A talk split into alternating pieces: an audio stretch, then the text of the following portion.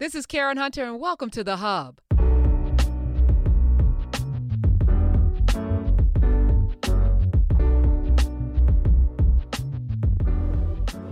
And let me welcome to the show. He is founder of Mission Fulfilled 2030.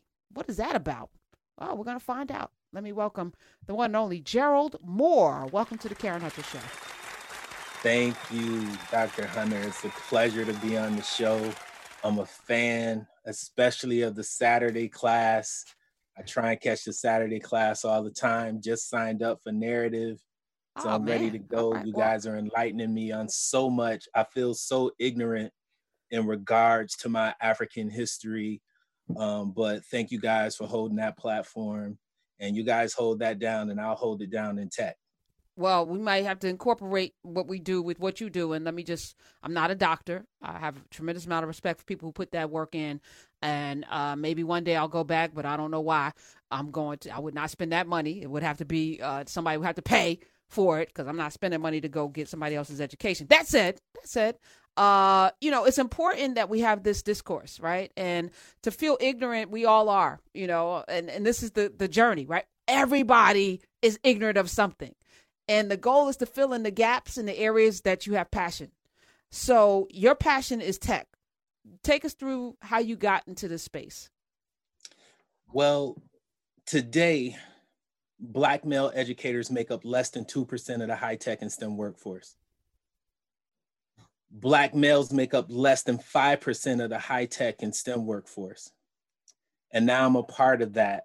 And how I came up, young black male from the inner city, um, black boys from the inner city have their first police encounter at 12. I was one of those. Um, I got expelled from school at 14.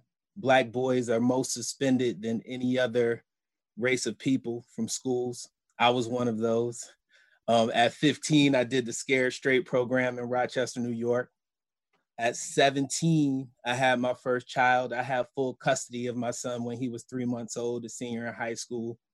So I hit every major roadblock that they say Black boys are going to hit in their adolescence.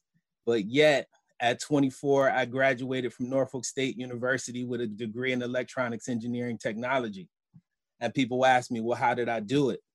Especially since I graduated high school with a 1.69 GPA. Damn. And, uh, you know, they said, how do I do it? Well, my high school GPA was not indicative of who I was as an individual or my talent in tech. Um, I'll tell you a story. When I was 10 years old, I took the spanking of my life when I took apart a radio boombox my mother brought me, and you don't tear up something, allegedly tear up something a black woman done spent her hard-earned money on. So uh, my mother bought me this radio for my birthday, and when she came in my room, it was taken apart because in my mind, I needed to know how the dial worked on the radio. How did I turn this knob and it changed the station? I needed to know how the heads on the tape deck worked and how did this piece of tape let music come out. So I took that radio apart now, tech was something that was in me. So my mother tore my butt up. So when she came, so the next morning, I'm playing the radio, right? I'm playing the radio, getting myself ready for school. And she walks in my room, sees the radio all put back together, and walks out. So I go out in the hall, and my mother is in tears because she finally figured out this was who I was because everything electronic I had, I had to take it apart. I had to see what was in it. And she just thought I was tearing up stuff. But that that tech and that ingenuity was in me to kind of figure out how things work. Now, growing up, I just grew up in a hood where being you just had to be tough.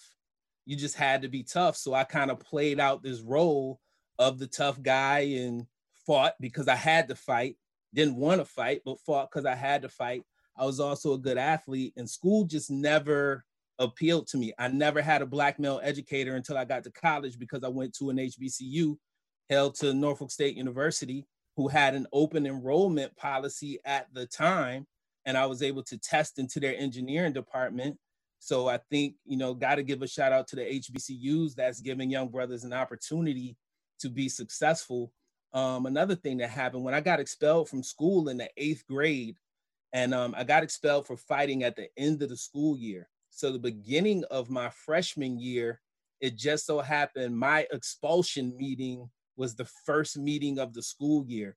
And the superintendent happened to be in the meeting because it's the first expulsion meeting.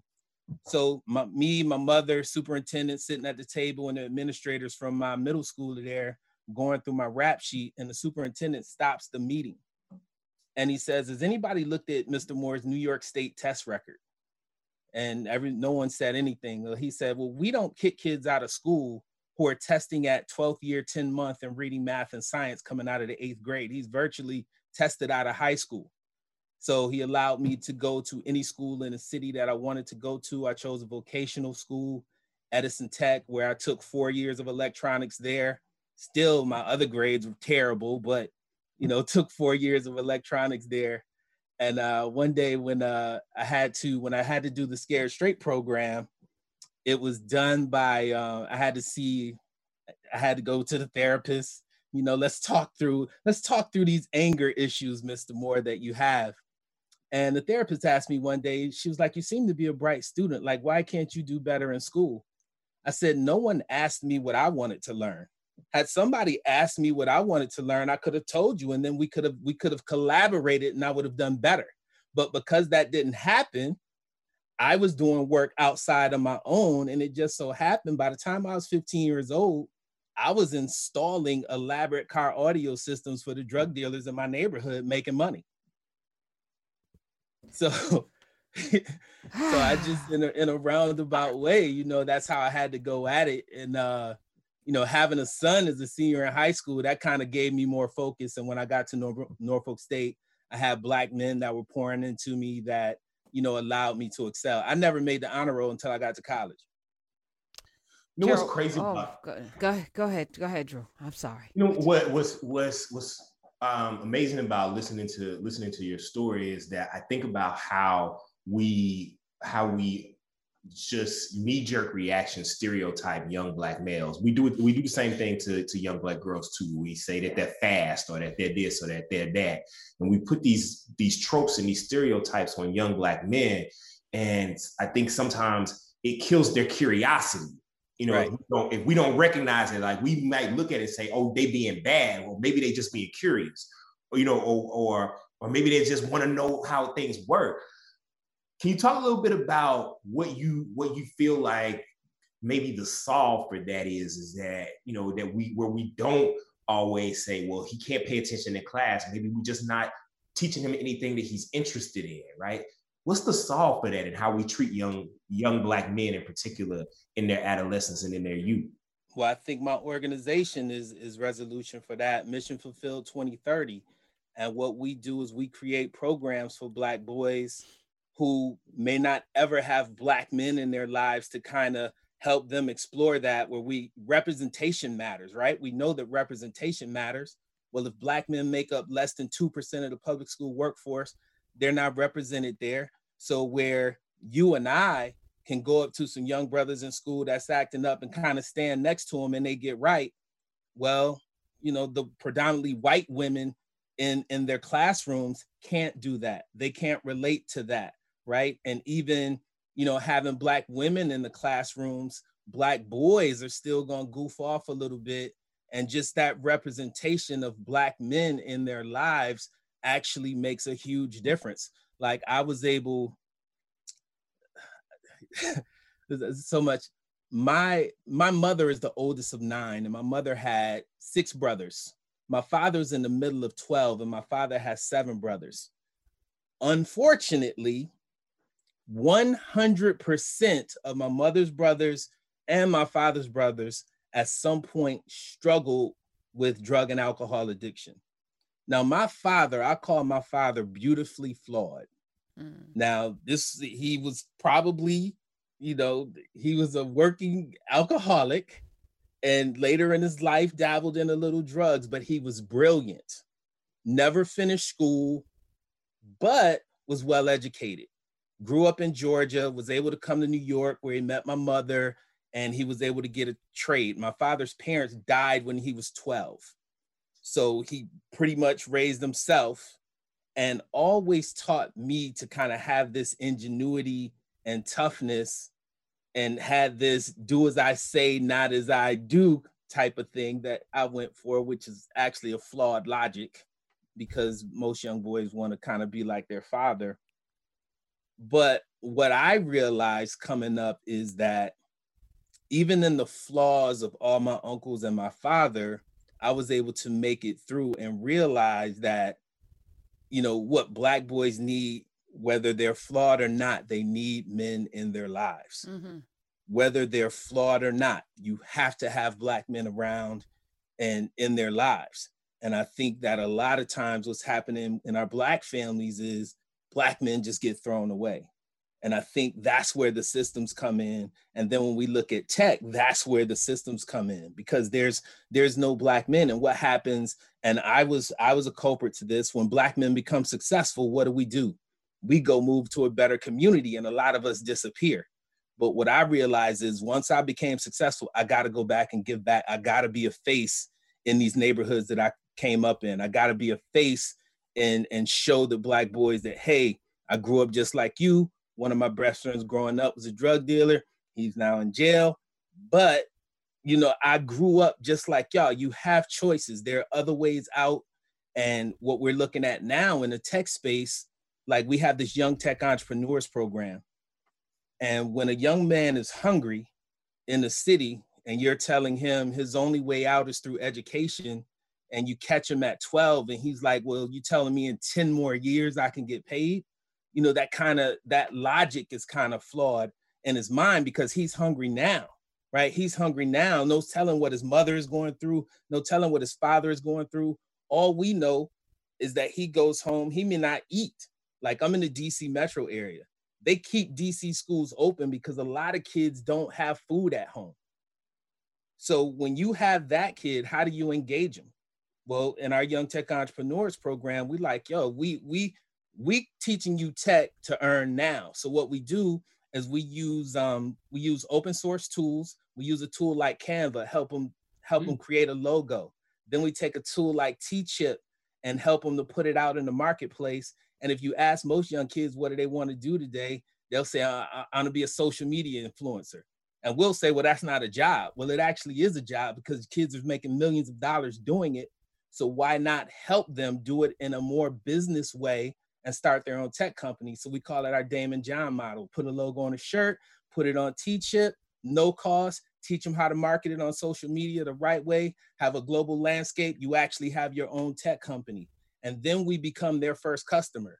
And what goes on in the mind when a kid sees that first $25 drop into his account, there's a mindset, there's a mindset shift there. So he, you mean to tell me if I keep doing this on a consistent basis that I can earn a living? Yeah, and you have your own tech company. But what comes from that, it also gets competitive. Black boys are competitive. I want my site to be better than his. I want my company to be better than his. So then what do they come back to me? Coach Moore, well, I need to move this on my website. I need to move this on my app.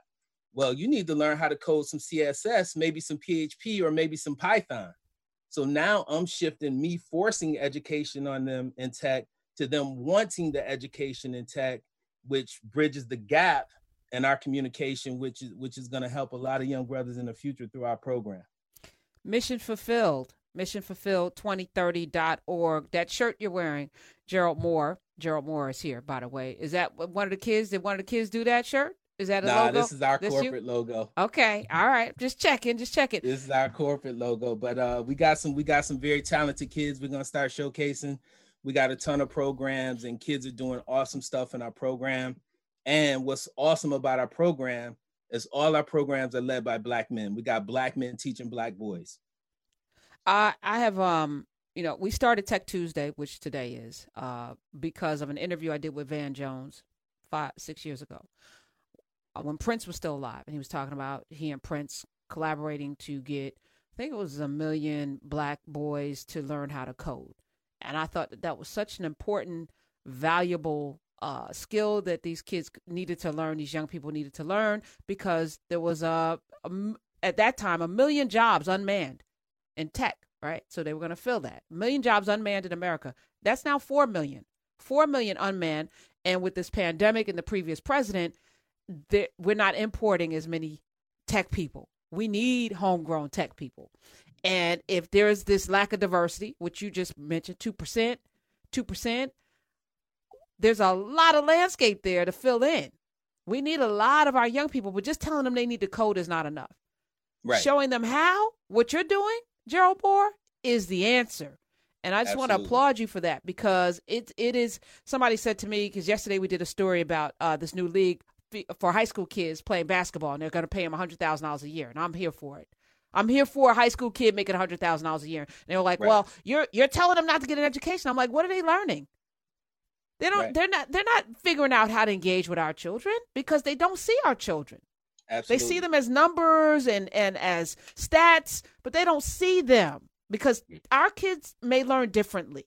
Some are auditory, some are visual, but you got to connect with them in the, at their soul to allow them to be able to see. They're brilliant, but if you don't know how to extract that brilliance, you just put them in the corner somewhere, stick them on some drugs, some Ritalin or whatever, and classify them. But you're and if people don't see that brilliance, it's not on the kid too. Like it's on the right. teacher. Like if your job is to tap into that brilliance and you don't and you fail, that ain't on the kid. That's on you. You a whack right. teacher. You know what I'm saying?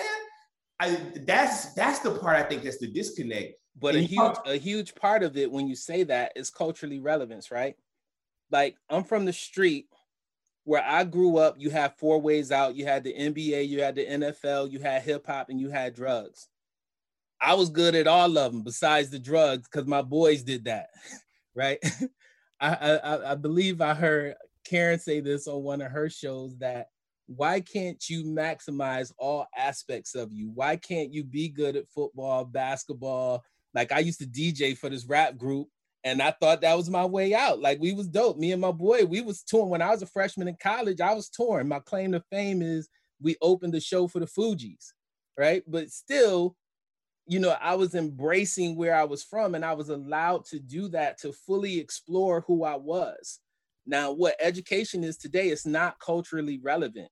And the analogy I'll use for that is our generation Z kids have grown up with the internet They've grown up with Instagram, TikTok, YouTube, and all of these things, right? But those are not leveraged in the classroom.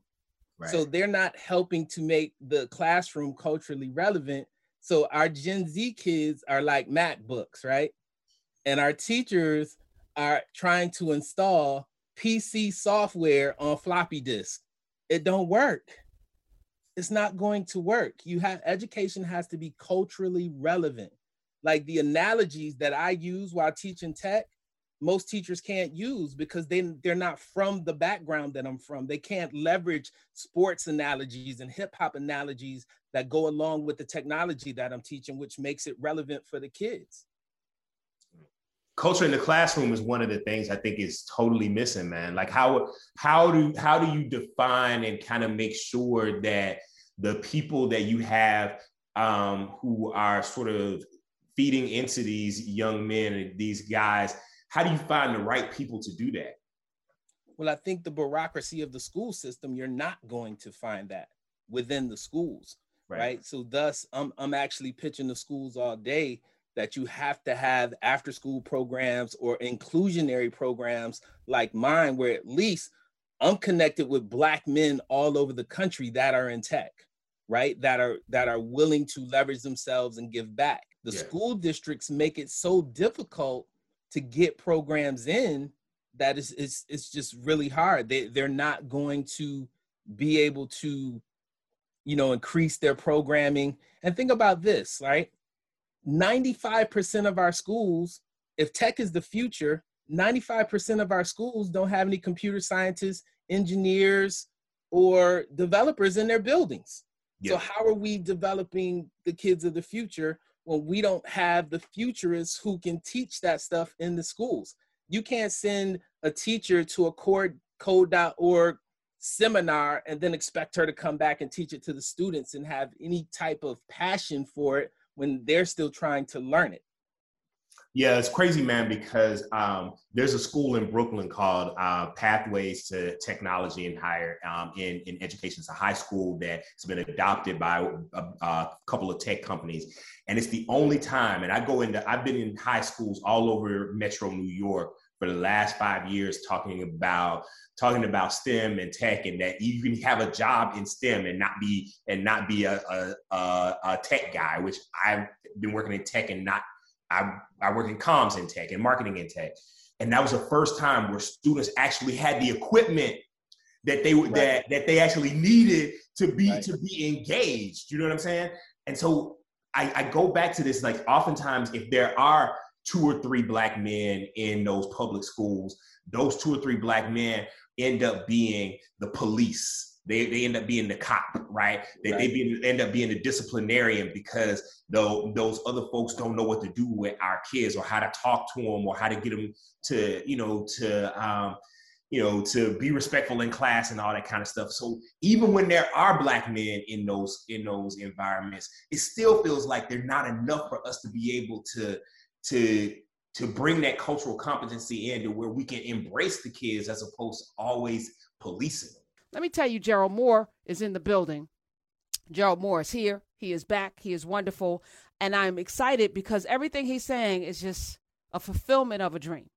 It's a fulfillment of a dream. We've been sitting here, uh, and I'm be honest, six years looking for folk who can make that connection. We've been talking to folks homeschooling, and then got so frustrated we started doing these Saturday classes because uh, education, our education system is, to me, um, not just not culturally relevant, but they have. I don't think we've ever been considered, to be honest with you. I mean, if you think about our our origin story, you know, not just brought here in the holds of ships, but it was illegal for black people to know how to read because they knew they knew once we figured out this language and could read and write, there was going to be a problem. Frederick Douglass talked about that. Putting the words together changed his whole trajectory let him know that he was supposed to be free. And so, if that's the genesis of our education system, not necessarily to really educate us, but to keep us just ignorant enough to do the bidding of the system, we got to break this thing wide open. So, Gerald Moore, what you're doing is amazing. Tell us how we can connect with you, help you do more of what you're doing, get more young boys in particular in your program. Absolutely. If you go to our website, missionfulfilled2030.org, missionfulfilled2030.org. Hit that donate button. Um, join on our email list. Register your boys. We got a we got a new initiative that we're getting ready to drop in April. It's called the 10,000 Black Boys Movement. 10,000 Black Boys Movement. By the end of the year, we want to have 10,000 Black boys in our programs. And we have an online learning system. We partnered with the Tech School for Black Boys. So in that online learning system, we want to have Black boys have access to tech programming. If you guys are familiar with the um, uh, what's the online tutoring site? Uh, online Khan Academy. Site. There's Khan, Khan Academy. Academy. Yeah, there's a- we are building Khan Academy for Black boys, taught by Black men. All right. So what what where do you find your teachers? If there's somebody listening right now, that can they apply to become a yes. teacher? Yes. So if you go to the website and you can volunteer, and what has been very successful for us, I'm a part of a group called Black Men in STEM on Clubhouse. Black Men in STEM on Clubhouse, and we have Saturday meetings at 12. And I've pretty much got about 200 brothers that want to give back from that site, and I have them in the email list. And we're getting ready to launch the Technology to Manhood lecture series, which is a showcase of Black men in tech to Black boys. And that's going to happen on our website and YouTube channel. I love it. Uh, okay, so so um, I know Drew was like, I want to volunteer. Uh, what if you're not in tech? How do you can you participate in helping Absolutely. you? Absolutely. If you if you if you're a black man or black women, like we we still black women are still the most educated in this country and have a lot to offer. So, black men, black women, if you want to volunteer, just go to our website, um, hit the contact button. There's a lot of uh, ways you can volunteer, and we're trying to spread this across the country. I'm in the DC metro area, and because we have our online learning management system, we can impact boys throughout the world actually. and um, but we definitely want to set up live. Uh, the pandemic has allowed us to really grow, really grow on our digital platforms, but we definitely want to be able to have live in person programs in in every state. So our goal is to be a national organization in the next two years. So definitely we need everybody's participation. It's going to take everyone to change the narrative for young black males and I have three daughters, Karen. Like somebody asked me all the time, well, why, why not black girls? And I said, I have three daughters. And it's about a 2% chance that my daughters will have the opportunity to marry a man in the mold of their father. And that keeps me up at night. So mm-hmm. that's why it behooves me to build up young black boys because I have daughters who one day I want them to be with a man like their father who's going to take care of them is futuristic is going to give back and right now we don't we don't see that so you know it behooves me to work with that and black women are holding it down and have been holding it down in this country. They're the most educated in this country have the most advanced phds in this country have the most advanced degrees in this country and are the most uh, have the most entrepreneurs in this country. So you know for black boys and black men we got to hold it down and, and, and do our part. So that's where mission fulfilled comes in and our vision is to inspire educate and activate 100000 in the next 10 years. And if we can do that and have 100000 black boys earning a six figure salaries five years after they they either complete college or get into the workforce that's a 10 billion dollar impact to black communities and we have to look at it as such and and in the black men that we're building like mm. I, I, I see a future where we have enough talent and we have enough black men in one place that are willing to do the work where we're building Microsoft, we're building Apple, and we're building these futuristic companies and leveraging our own capital. I think that's a huge, a huge thing that we're not leveraging our own capital. I was actually a finalist for this uh, grant from the Gula Foundation, and uh, two Caucasians, uh, Cindy and Ron Gula. I appreciate them. They just put out a million dollar grant to support African Americans in cybersecurity. I was a finalist. They had a hundred. They had a hundred people apply. Um, they had eleven finalists, and the Black Cybersecurity Association, who I'm a member of, they actually won the five hundred thousand dollar grant to advance African Americans in cybersecurity. But why aren't we doing that? Right? Like, why aren't we doing that? Why aren't we, we putting forth a million dollars? The questions, the the, the question is great, but disproportionately, uh, the system has not even our banking, you know, has not set us up to do that. We we all have a billionaire here or there and some, a bunch of millionaires, but systemically, we don't have the foundations. And this is the beginning of that. So hopefully, at the end of this ten years, you you're gonna have that. We got to know how I look at that. Go ahead. I'm, I'm gonna so so if 10,000 people made a $25 recurring donation, I would have a million dollar organization. 10,000 people, $25 monthly donation, we have a multi million dollar organization supporting Black boys. Right? We yes. can get 10,000 people, and even 10,000 people at $10 a month still makes us a multi-million dollar organization. It's group economics. I'm not gonna argue with you. I, have had the same. I've no, I've had the same discussion no, but over I, I and over again. But I feel like you know we also put on due pressure, and I'm gonna ask the ladies to to stand down on this. We got Black Girls Code, and there are a dozen organizations devoted to Black girls. You know, we have Buy from a Black Woman on the show every month. You know, and and where's a Buy from a Black Man? Okay, she she went out, and there's some brothers doing that. But this is that time. You know, yeah, where we could stop bitching and complaining about why this isn't here. You're right and step up. But at the same time, if Mackenzie Scott is throwing out money, which she is, yeah, take the check. Gotta, take the check. Go get it. We got to go get it. And I'm not against it. I'm not against it, but it's how we leverage it, right? It's how we leverage it. Once we do, it's how we leverage it. We definitely have to make sure we leverage it and then multiply it. Right? We have to multiply it once we have those opportunities. And I think there's definitely people out there and institutions out there that are trying to level the playing field But when we have those opportunities, we have to leverage it and multiply it. What's the what's the the the household or the family intersection? How do you get um, families to understand the importance of this? Because you can't just go and grab boys off the street and bring them into into this into this goodness and into this sort of community. What does it take for uh, for you to get the community to engage and say this is something that I need to that I need to make sure that my child has access to, or that this may change my son's life, or maybe I shouldn't give up on how I think about what my son's capacity is.